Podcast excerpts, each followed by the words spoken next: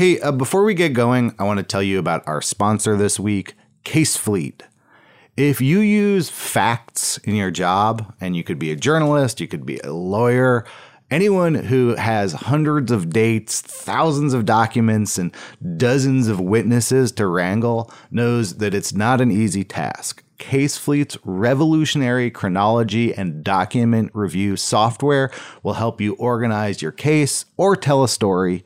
You can sign up for a 14-day free trial at casefleet.com slash longform. I'm going to pop up in the middle of the show and tell you more about it. But if you do sign up at casefleet.com slash longform, you'll also get 10% off your first subscription. Here's the show.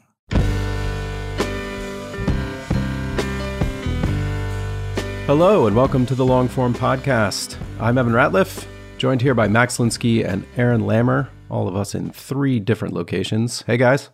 Hey, you guys. Hey, it's a snazzy. Uh, th- what is what do you call that on your desk there, Evan? It's like a personal booth. Oh, yeah. I, I got this little thing to uh, improve my sound here at my desk. Any listeners can let us know how that went. Doing the boring thing where I talk about things people can't see. Who's on the show this week, which you can listen to? Uh, this week, I spoke to Dana Goodyear, who is uh, a longtime staff writer for the New Yorker magazine uh, in Los Angeles. And I have for many years uh, loved reading her profiles of all things West Coast, Hollywood, food, arts, you name it. And she currently has a podcast out that's a little bit different from a lot of her past work uh, called Lost Hills. And it's kind of rolling out week by week. I think episode six has just dropped. And it's about a random and very tragic murder that took place in a park in Malibu and a series of sort of unsolved serial shootings that preceded it, a lot of bumbling police work and her own investigation, which took place over several years of trying to figure out what's going on. The show's a great listen, and we talked about what went into reporting it, how it was different from her New Yorker work. We also talked about her New Yorker work, and it was a great conversation. At some point, I feel like maybe we just need to do a whole episode that's about going from writing long form magazine features to doing podcasts. I feel like so many of the guests we have on now are like magazine writers turned narrative podcast makers. And at some point, maybe we should just dedicate a whole episode to that transition. Yeah, it's a thing. We should do a supercut. I have I've had this on the top of my queue. I do I do agree. I feel like uh, uh, I've had a very high batting average with uh, New Yorker writers uh, lapsing into podcasts so far as a listener. So I'm excited for this one. It's the place to be. And another thing I'm excited about is MailChimp and their incredible newsletter service, which plugs into all of the different platforms you already use and does all kinds of reporting so you can understand your audience better than anywhere else on the web. Do it with MailChimp. They bring the show to you every week. Thank you to MailChimp. And now here's Evan with Dana Goodyear.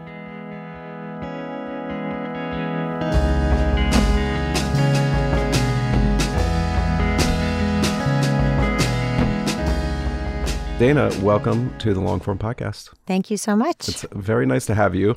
I uh, the excuse for this is that you have this uh, show out right now, which seems to be a big hit. So congratulations on that. And I've also been really enjoying it.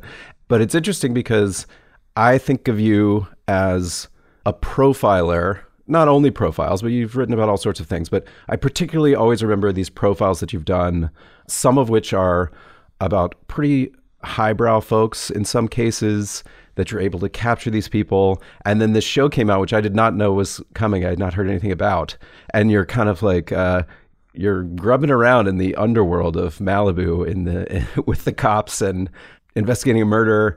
And it seemed like something different for you. And I, in this show you kind of described it as something different. So i kind of want to just start with the show and we'll get back to some of your other writing in a little bit and just find out how did this start so, a few years ago in 2017, I reported a story in Malibu about the mountain lion population out there. Right, right.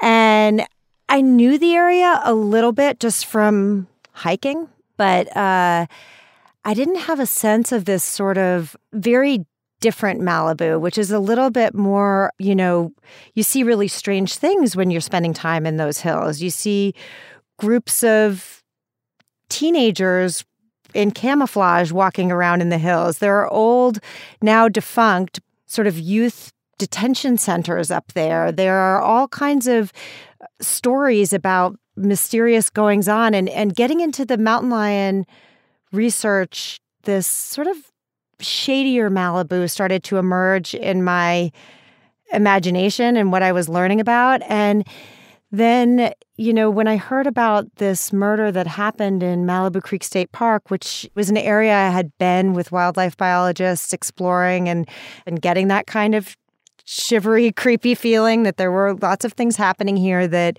really weren't ever kind of connecting to the popular idea of what Malibu mm-hmm. is and and that always interests me when there's a seam between what appears to be and what is and so this murder was so awful and it was so inexplicable, you know, and the person that it happened to, the victim, Tristan Beaudette, was this utterly relatable character, you know, this dad who was camping with his young children.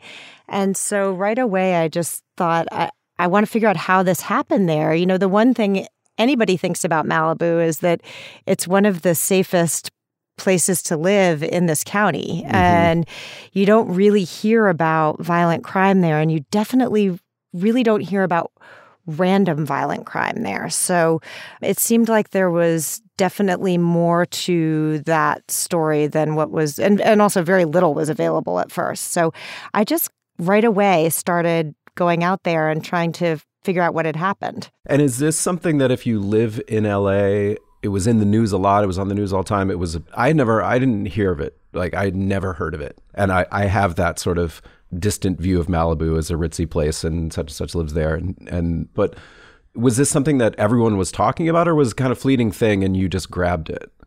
It was such a shocking event that anyone at all local probably heard about it. So, meaning, you know, people in LA County heard about it. It was also a national headline and I think briefly an international headline. And that's simply to do with the Dateline Malibu aspect of it, mm-hmm. because it, it is true that things that happen there do garner more attention. I mean, it's kind of a weirdly uh, consumer product, the idea of Malibu. So, and I think that contradiction of, you know, wait, this happened in Malibu? Bad stuff doesn't happen in Malibu, which is, of course, something that victims and their families were told repeatedly in the aftermath of these violent events. Though this kind of thing doesn't happen here. Well, it just did happen here. So, what does it mean that there's this persistent repetition of the almost like a mantra of, you know, bad things don't happen here? It's actually incredibly unsettling and creepy to have officials and law enforcement figures saying that to victims and their families. And so when you say you started going out there, do you first call up an editor and say, "Hey, I'm thinking about doing this," or do you start going out there before you even know what the story is? The very, very first thing that happened is that a friend of mine who lives in the there's a, a little neighborhood right across from the park, and she said, you know, this is in the summer of 2018 when after the murder of Tristan Beaudette, the story of earlier victims started to come out. And those had all been kind of kept quiet by law enforcement. But those stories bubbled up. And my friend who lives there was calling me and saying, I've called 911 multiple times. There's shots in the night every, you know, so often. And so she and I had a long kind of download coffee. And that's the first thing that happened. She, I was like, okay, tell me everything. Um, and then I called my editor and my editor at The New Yorker is Nick Trautwein, who's a just absolutely wonderful editor. And we talked about how to do a story for The New Yorker when everything is unresolved.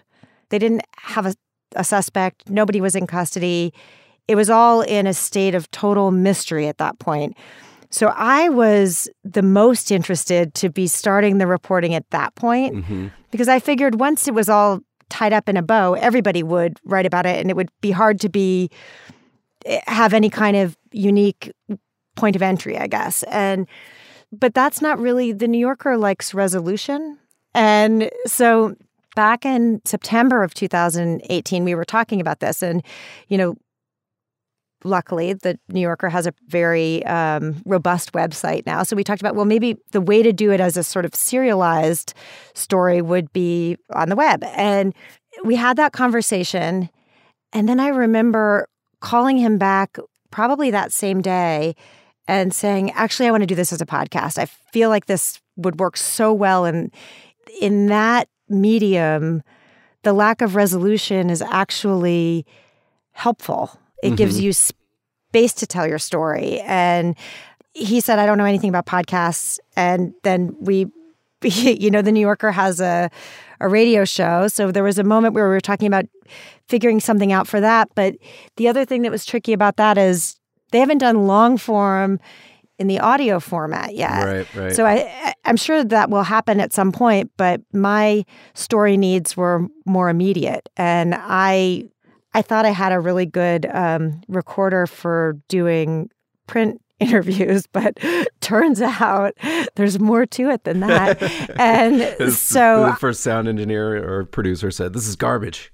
Yeah, exactly. Else. Like I don't, I don't think we can use that. Didn't you realize there was music in the cafe? you know, um, so the people at the New Yorker Radio Hour actually introduced me to Ben Adair, who's a local LA podcast producer with his own studio and company, and he'd done some work out in Malibu before, a different type of project, and we met up in September and just immediately saw this is such a tangled web. This is going to take a bunch of episodes. It's not one episode of the radio hour, which would have been amazing to do, but it it would have captured a very small slice of the story and I was interested enough that I felt like I needed to just invest as much time as the story would take to tell. And by October, I had um, had my first conversation with Erica Wu, Tristan Beaudette's widow, and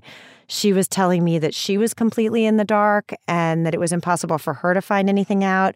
And so this kind of almost presented itself as a challenge like, how can I figure this out? This feels like a puzzle that there must be a solution, but everybody's saying that, you know, three quarters of the pieces are blank with no image on them. Well, that gets to a question that I had about her and about dealing with the victims because uh, one of the big challenges in in this type of crime reporting or true crime or whatever genre boundaries it crosses is sort of the ethical and moral moral parts of dealing with the victims and trying not to do something that feels exploitative. I was wondering how you initially started talking to to her and to his family overall, but it sounds like that happened actually very very early on. It was early on. I found his brother and had a couple of phone conversations with him and he said, "I'll reach out to Erica for you and see if she has anything she wants to say." And she was understandably very reluctant. And I think her main question was how is this useful? She's a very practical person too. Mm-hmm. And I think she ended up feeling, first of all, she was so disoriented in October of 2018. And, but I think she had an instinct that it would be something useful and good to let him ha- have an existence in public that was something more than the way he died, which wasn't something that he chose or ever could have imagined. And do you think that if you had come to her at that later point, the point that was sort of discussed with you and your editor, well, let's wait, you know, after they arrested someone, do you think she ever would have talked to you?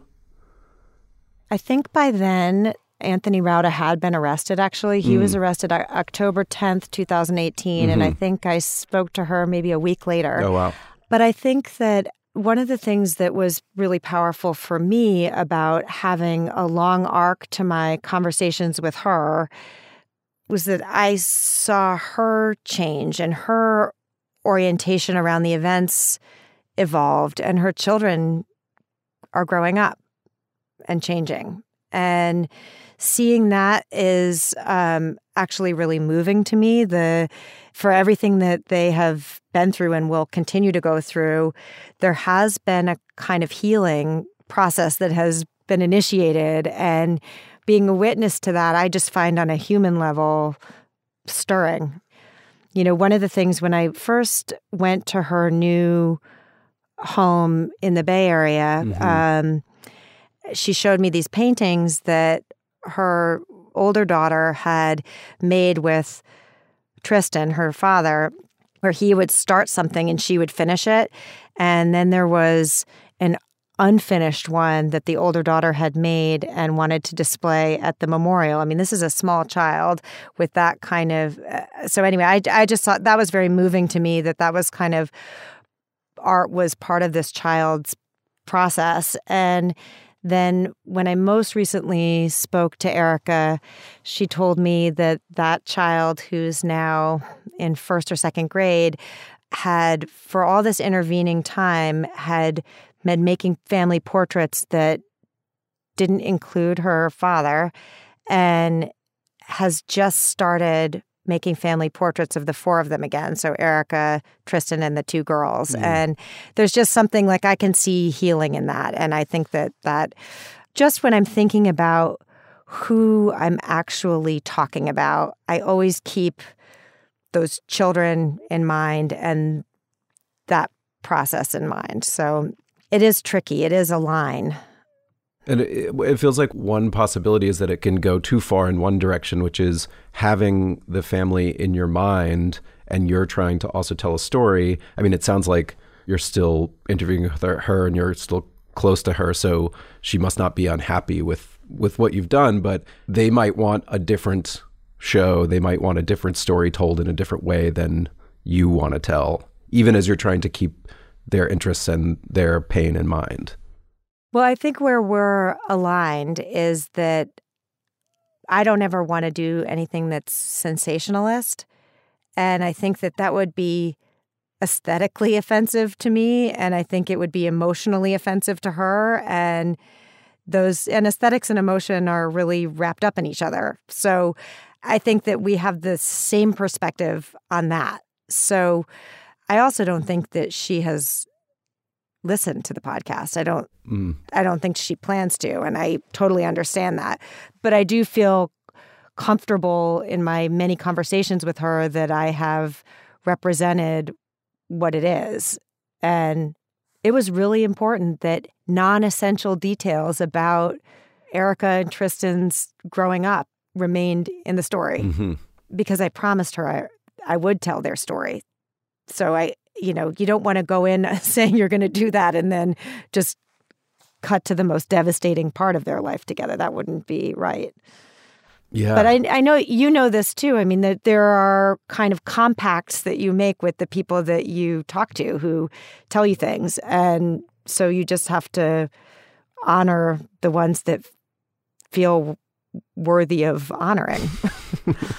Well, we'll get to the police part of it in a second, which I feel like is possibly related to the other side of that. But when you went out reporting, you know, when you're starting out, you're now reporting for audio. How was it different for you from your normal process when you would go report for a print story? I mean, other than the, the very obvious element of you're sticking a microphone in someone's face and your own. but also I'm with someone else a lot Right. then. I mean, I did some of the recordings myself, probably not the best ones, but uh, yeah, to have a colleague with me was so unusual. I mean, I've rarely even been reporting with photographers. Yeah. So that was interesting too. And I, I think it, having the equipment and having the other person reminds people of the scenario that they're in. And I always sort of thought reporting for print that that would impede the relationship or my observation but i didn't feel that at all actually i find it really really helpful to compare notes with another person who's observing the same stuff and oftentimes that other person would have noticed something or wandered over there and seen something that I didn't see. So I, I felt that in the way that audio also adds this other dimension, I felt like having another highly attuned and engaged observer was really helpful.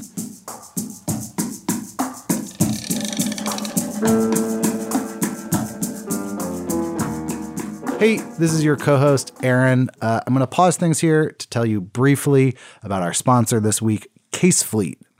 So I've been working on a new project, which I'll tell you about in the next couple weeks on the show. And that project involved a lot of facts. It's a podcast miniseries. And I was having trouble keeping them straight because they were spread across my Gmail and my Google Docs, and I'd be opening up a PDF, and pretty quickly I would get lost. And there was no way to put all of these PDFs and dates in order until I found Casefleet. So what I did with Casefleet is I uploaded all my documents. It magically recognized the dates on them. I don't know how it does that. Even if they're in a fuzzy match, it still puts them in order so that I was able to visualize on a timeline. And when I was looking for things on that timeline, I could click directly into them, open them, and see what facts from what sources went where. This was life changing. If you're a journalist or you're a lawyer, an investigator, whatever it is you're doing, if you rely on facts, I think you could really benefit from Casefleet. You get a 14 day free trial as a listener to this show. If you go to casefleet.com slash longform, and you'll get 10% off your first subscription. Thanks to Casefleet. Back to the show.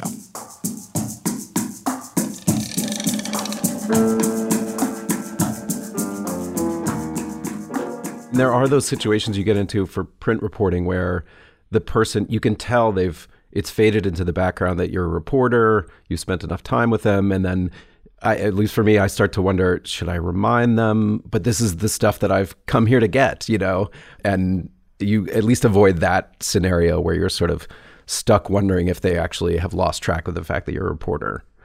Yeah, there, there, there's no doubt you've got these big headphones on.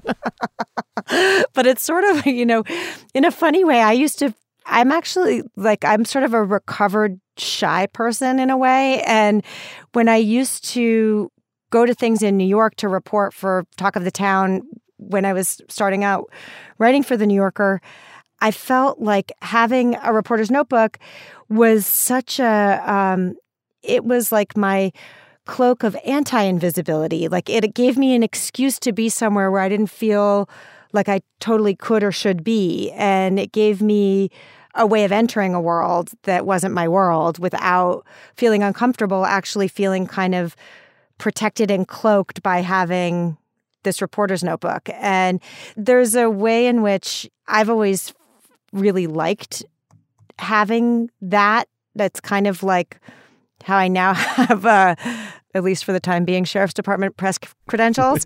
and I feel really confident when I go into court to report. It's like having a bit of a uniform of some kind. So I actually like that. I don't feel so comfortable when the the who are you and who am I boundary gets too eroded. Mm-hmm. That makes me nervous. And the the character in the podcast, the the local reporter, who's she's like a self-made reporter. I mean, she's almost adopted that herself. Like she made her own. Did she make her own press credentials? At one point? She did. She did. Now she's very, very close to the sheriff of Los Angeles County, so I think she has her own uh, sheriff's department press credentials now. But yeah, when I met her, she had worked that up at Kinko's, I think. At what point did you? I mean, the the sort of like cast of characters, just setting aside the seriousness of the crime and and the victims that we just talked about. There's also just like there's a really kind of zany cast of characters around Malibu that you find. And did you sort of know that going in, or did you discover that along the way that this would be the case?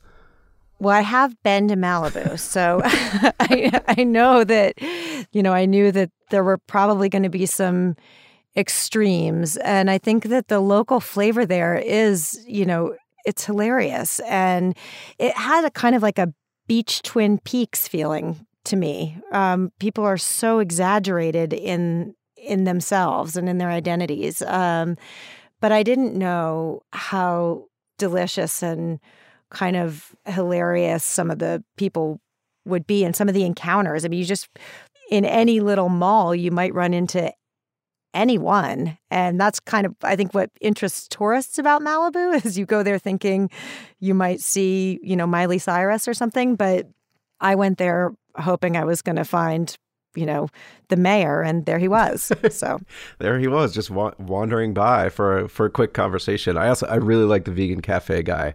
I felt like that was a moment where just listening to that person talk that perhaps you might have just just let it run for another couple minutes just because it was good stuff.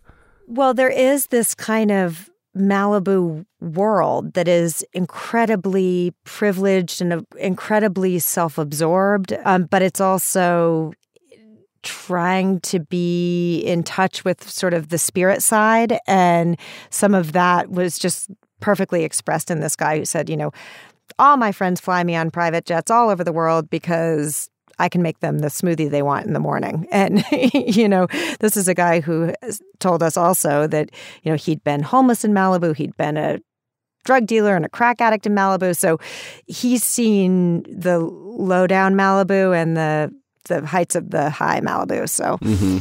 now the police, your interactions with the police, and I'm I'm midway, so I don't know the resolution of this. This feels like one of the cliffhangers for me in the show is just it's so strange. Like they're so solicitous sometimes, and then they're so stonewalling sometimes. And what were your sort of expectations of what you would get from the police when you started, when they were still, you know, looking for a, a suspect? Uh, well, I was incredibly, incredibly naive. Um, I thought that you could just go and say, I'm a reporter, I want some information. and that's not really how the Los Angeles Sheriff's Department works, it turns out. So I kept trying to interact with individuals who I had heard were important. And I didn't understand at all how they fit into this larger picture at that point. So it's funny now to go back to my email history and see who I was trying to get what from and how I somehow thought, you know, I'm a staff writer at the New Yorker was going to hold any sway with them. It it did not. But I had I had a a source who was pretty close to the operations in the early days of looking for a suspect. And so I was able to find out a few things and you know have a few stepping stones and starting points, but it literally took years for those to pay off. And so that was something that I learned from this story is how patient you have to be to do anything investigative. There's just no way to have people who are professionally trained to extract information, not provide information, trust you in a short period of time. So I did start going to sheriff's department events also. Like they do have these public events where they give out medals and things like that. And so I started going to those, seeking out the people from the station and trying to build some familiarity. But the other thing that kept happening is that everyone I kind of made some inroad with would suddenly go out on medical leave, retire without notice, be transferred and put under investigation. So even if something started to germinate, you know, immediately the whole thing would be off and I'd have to start over again. So, you know, the Woolsey fire I actually thought was going to provide um, an opportunity because I knew that the search and rescue team was part of this whole story. I knew that Mal- Malibu Search and Rescue is a really interesting unit within the Lost Hills Sheriff Station. And one of the things that's interesting about it is that most of the people on that team are volunteers. They're entertainment lawyers and yoga instructors and ER doctors, and they have all kinds of different jobs in the world and they go out on Malibu search and rescue uh, when their phone rings with the special ringtone. But their leader was uh, somebody named Sergeant Tui Wright, who ended up being a really central figure for me. Mm-hmm. Um, but when the fire started, i re- I'd written about past fires and I knew I would need to do some fire reporting, but I thought I could make these two things kind of work together for me where Maybe I could go out with the search and rescue team. Maybe I could. So I almost got to do it. And I got Sergeant Wright's phone number in that process because he was supposed to take me out fire reporting and they canceled it at the last second. The someone in the sheriff's department was very nervous about me from the very beginning and kept kind of putting the kibosh on all even the most innocent mini embeds to showcase the work of a team that was saving lives in Malibu. Right. No, they were they didn't wanted nothing to do with me. So, but I had Sergeant Wright's number, and when I heard that he retired a long time later, I was able to sit down with him at that point. And then the whole story opened up for me in a different way. So then when you finally had the material or over the years you had accrued the material and the story was developing, how did it differ your process from putting together a 5,000 to 10,000 word magazine story and trying to construct this different kind of narrative? I've never whiteboarded before. Have you ever whiteboarded before? I've I've used post-its yeah. for that purpose. Yeah. yeah, I in in writing magazine stories, I I always feel like the moment that I'm starting to think in outline form, almost like that thing we learned how to do in sixth grade, I think, where you do the Roman numeral one. That that sort of spine, the the vertebrae of that are still kind of internal for me. So at a certain point in reporting for the magazine, I'll find myself going to my legal, my longer pages, not my little reporter's notebook, but my big legal pad and putting the Roman numerals. And I'm like, oh, I guess I'm ready to write because it's starting to take shape in that form now. In this case, I did versions of what I thought the sort of paced out eight episodes would be. But then new interviews kept happening and new information kept coming to light. And then there were, you know, also there's sort of the a bit of a tick-tock of the court reporting aspect too. So there's just always more that needed to, and every new piece of information would sort of reframe the earlier episodes. But I do think that it was kind of fortunate for me that most of the in-person reporting was done by the time the pandemic started. So the pandemic year was a lot about rearranging the puzzle pieces and figuring out the writing, but we did have to do finally, you know, none of us had seen each other for a long time who were working on the podcast and then finally I said like we I need a whiteboard. Like we have to do this together. And so we did some socially distanced masked outdoors whiteboarding sessions that were incredibly helpful. Um, I think the main shift for me in thinking about the structure with this has to do with letting time be an element. So it sort of feels like, you know, how in painting, there's not an element of time, you're apprehending everything at once. Mm-hmm. And then in sculpture, people talk about the element of time because a sculpture is durational in a different way and you move around it for one thing and experience different perspectives that sort of feels to me like the difference here of, of course a magazine story is a long one, you know, takes an hour and a half to read. So there is a tiny element of of time and you try to build in some change in from, you know, the first drop cap to the whatever symbol ends. whatever that's called has a name. whatever that is the yeah whatever that is i forgot i used to know that but but i think that the point of view the narrator point of view is more fully aware the entire time in a magazine story. Mm-hmm. And maybe that has to do with establishing authority, or maybe that has to do with not having enough time for there to be doubt or to be wrong or to be uncertain. And something about this was a real shift in my voice. First of all, I am not usually a big part of my magazine stories. Yeah. I, I mean, I am there, but I'm a little bit veiled, I guess. And in this story, you know, the first person pronoun is prevalent. Like I am telling you what I am learning as I'm learning it. And so it feels more sculptural to me in that way that you're moving around the story with me, you're seeing it from different points of view, and then you can apprehend it as a totality only at the very end. Mm-hmm. So it's more of a journey from total confusion to some kind of uh, frightened apprehension at the end than a magazine story, which would kind of assume that you know everything at the moment you sit down to write, mm-hmm. or you mm-hmm. know everything you can. You don't write until you know everything you can know. And in this case, I had to start telling the story before I knew where it was going. And that's all captured in the tape that ends up being the story.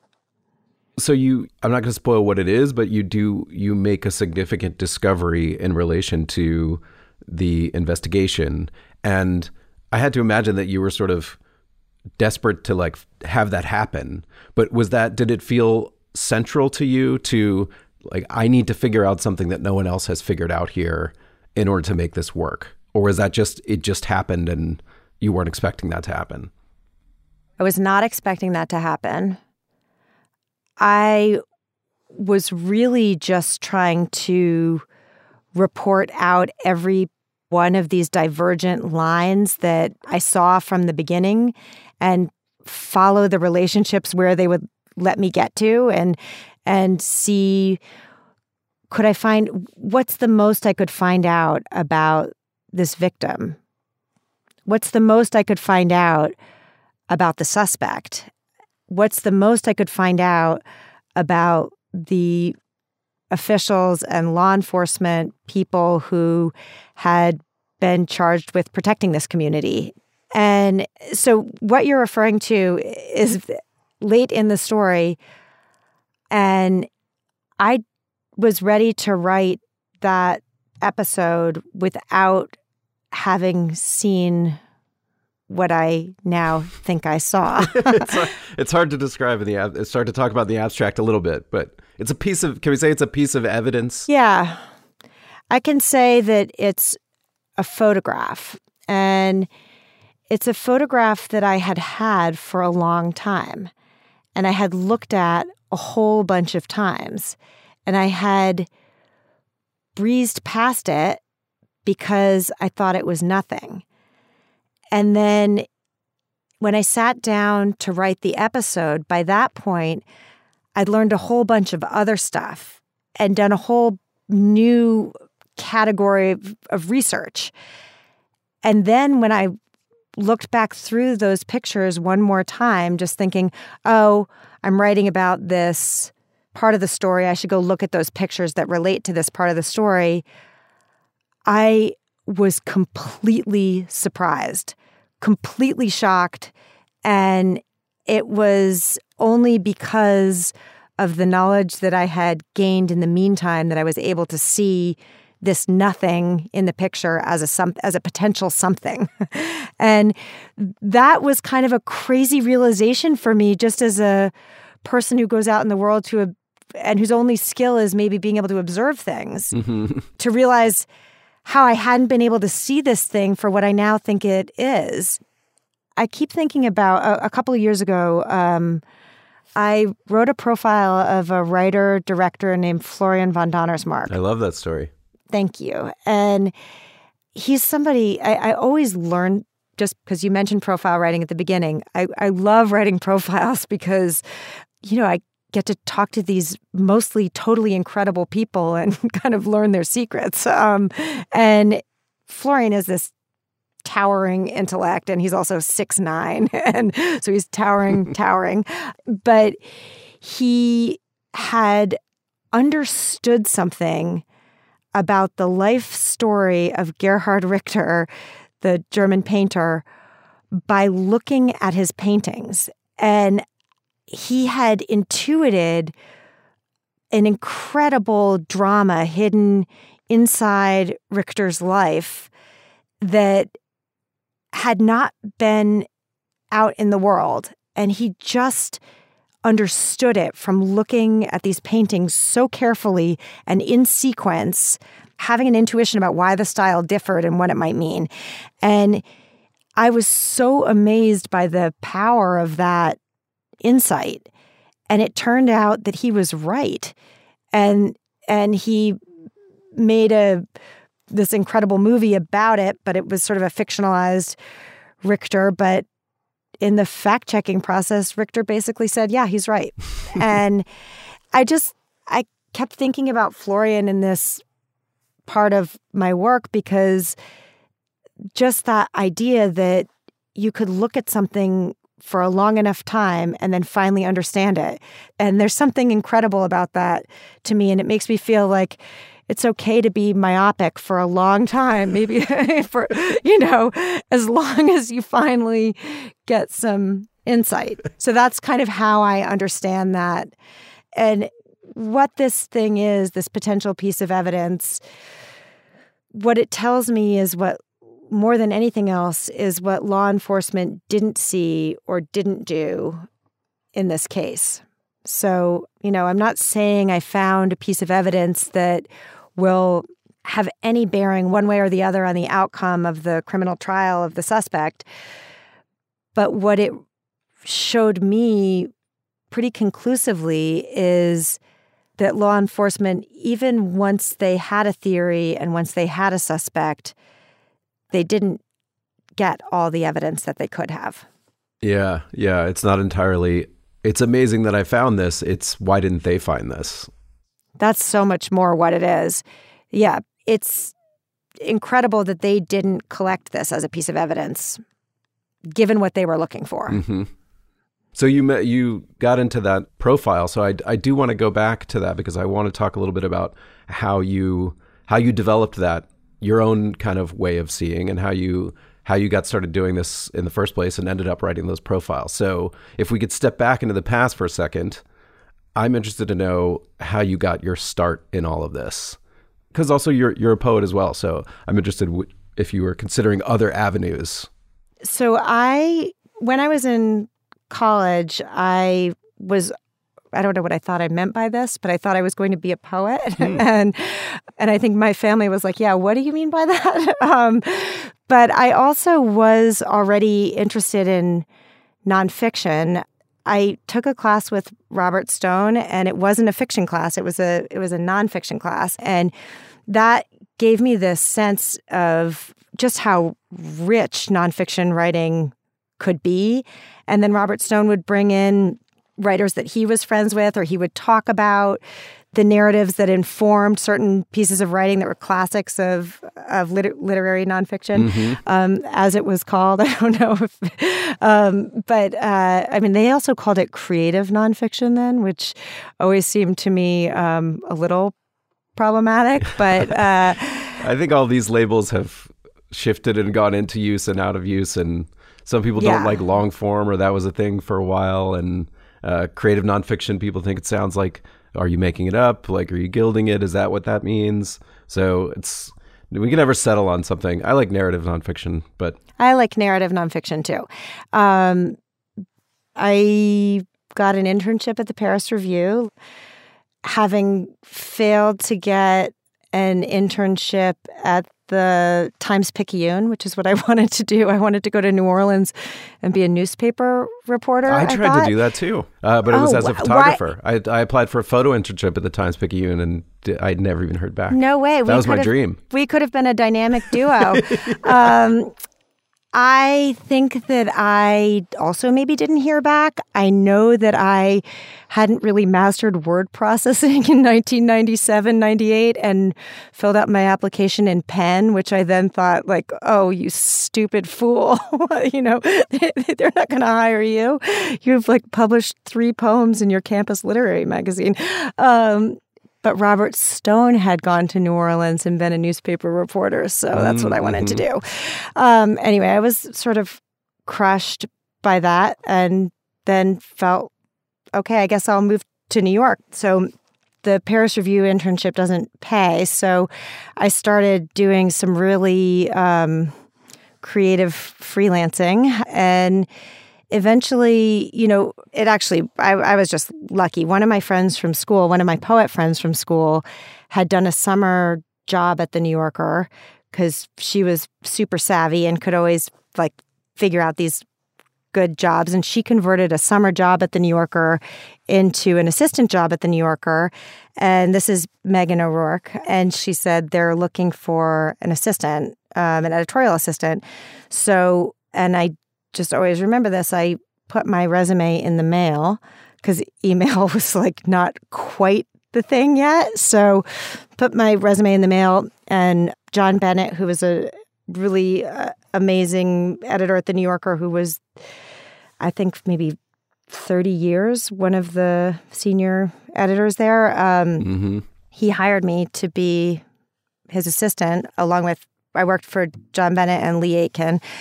And that was the real beginning of my education in narrative nonfiction because John and Lee were very low key editors. Like they didn't require me to make a lot of lunch reservations or pick up dry cleaning or anything like that. So the the John would usually just say, "Why don't you just go to the library and read everything by Janet Malcolm today?" Or like this week. So I would do that, and I I found her shopping columns from the '60s that were uh, just amazing.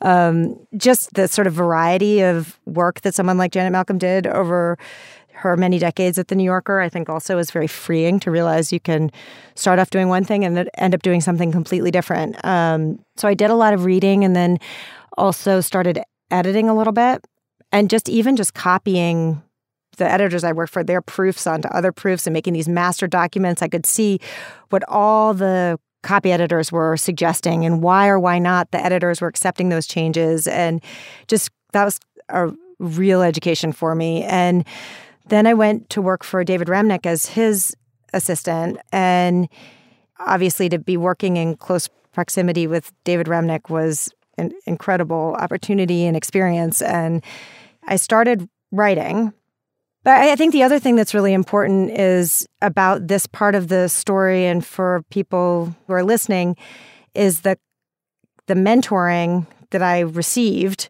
was so generous. And I always try to think about how to do that for other people, even though I don't work in an office or have any jobs to offer. um, but uh, the managing editor of The New Yorker at the time was Helen Scher, and she heard me talking about something that I had done, and she said, "You should write that for Talk of the Town." And I really don't think I ever would have pitched something. It would have taken me a long time to pitch something. But she said, That thing that you're talking about is a story. So you should write it. And she helped me f- kind of navigate that process. And then I started doing restaurant reviews, and then I had an eating budget that was amazing, unbelievable, unbelievable when I was doing tables for two. and uh, but the first, it was definitely David who said, "Why don't you think about a profile? What do you want to do?" And uh, that's just an act of generosity. He did not need another person pitching him profiles, but the first profile I wrote was a profile of Stanley Kunitz. So I felt like I could bring appreciation for the world of poetry, if not knowledge about at that age. And Stanley was this incredibly old, fascinating human.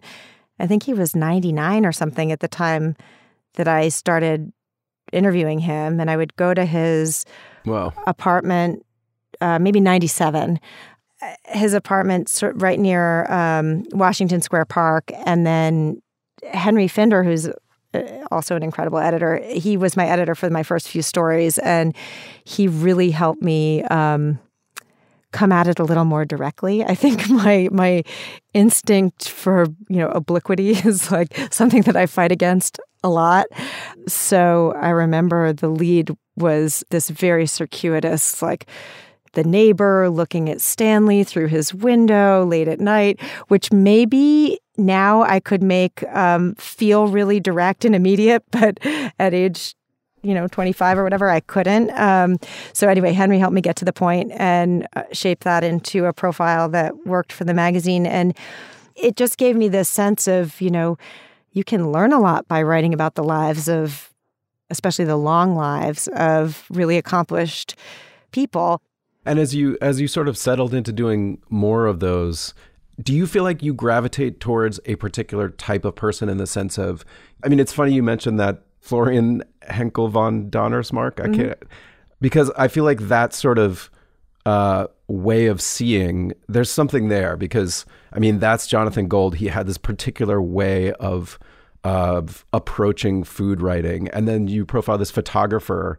That was one that really stuck with me and will stick with me is this photographer who just goes to the most extreme places and takes one exposure, endures all this danger to just take one photograph that basically like never gets displayed anywhere. It's like a lifelong project that he's putting together. And then there's like in some ways James Cameron is that. He's this like figure who has this particularly strong outlook in the way he sees the world and the way the world has to be. So I feel like there is something there. Um, I don't know if I'm strong enough to perceive the exact through line, but I, I thought maybe you would.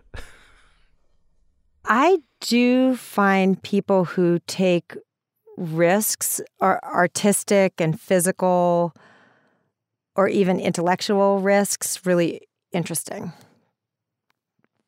Why is that? I don't know. But I do think that the headline writers kind of have run out of variations on, you know, using the word extreme in the in the headlines mm-hmm. or, um, or, the titles for my stories. Um, it is interesting to think about people who lay a lot on the line to do their work, and especially when that's work that I find that especially interesting in artists, where there is not a strict necessity in a survival necessity sense to make work like that. So I think there's also something about people who will James Cameron, Thomas Joshua Cooper, Florian von Donnersmarck. Um, there's so many people that I have written about who take a really long time with their projects, where they're years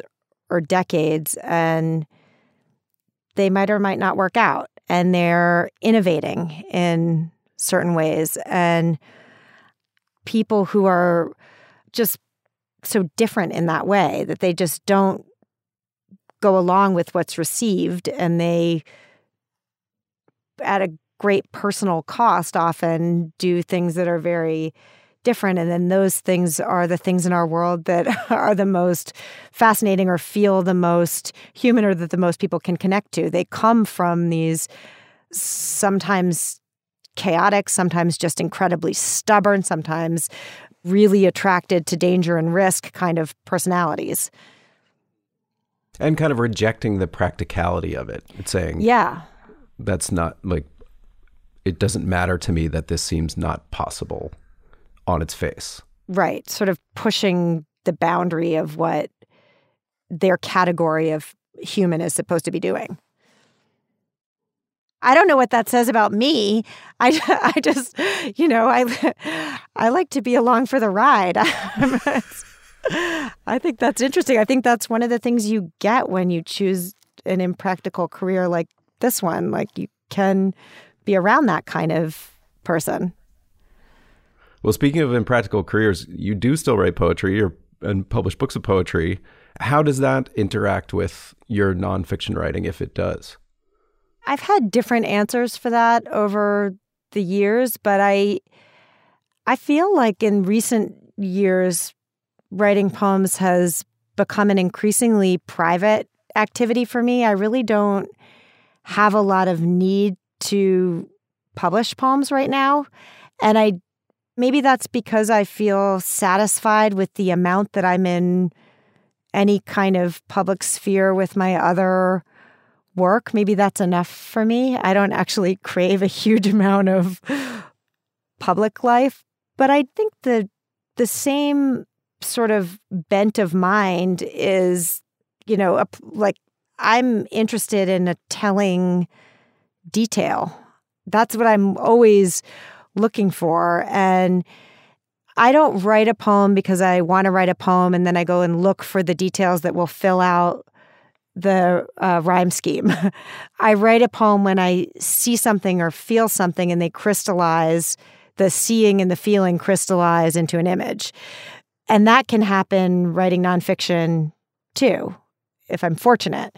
But the thing that writing nonfiction has for me, which writing poetry doesn't is a study of character. And I think that gets back to the profile thing.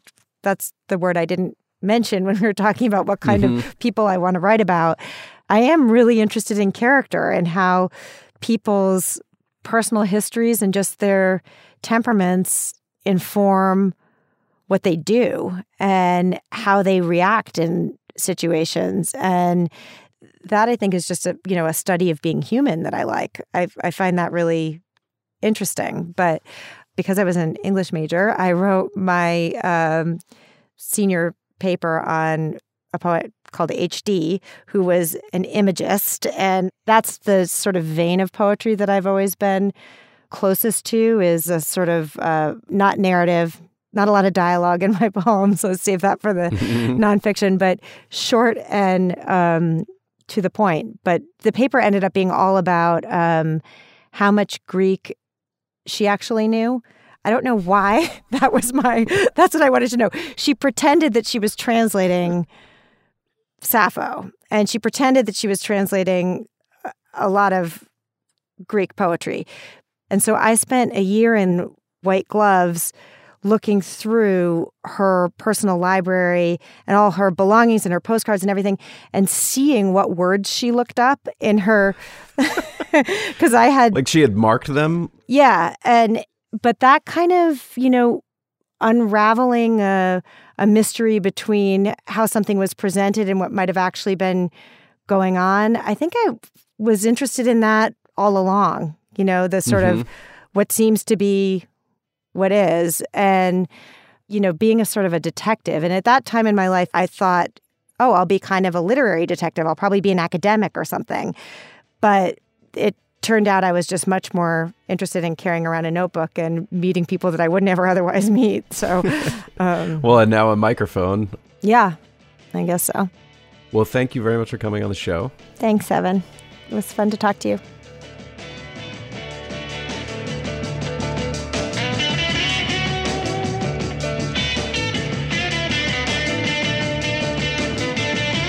That's it for this week's long form podcast.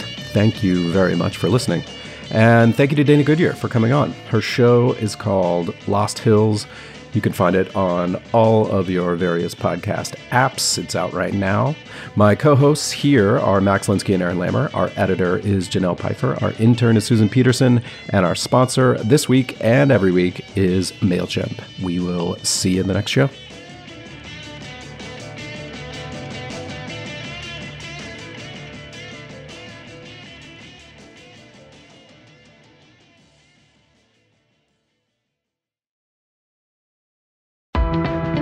Run? Why does anyone? I always thought that runners loved running, and that's not the case. Most runners hate running, but they choose to do it.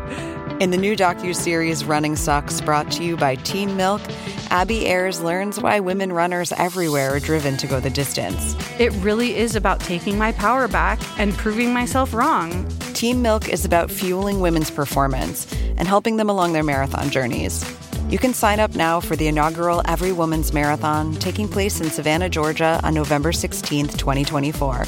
Learn more and register at everywomansmarathon.com.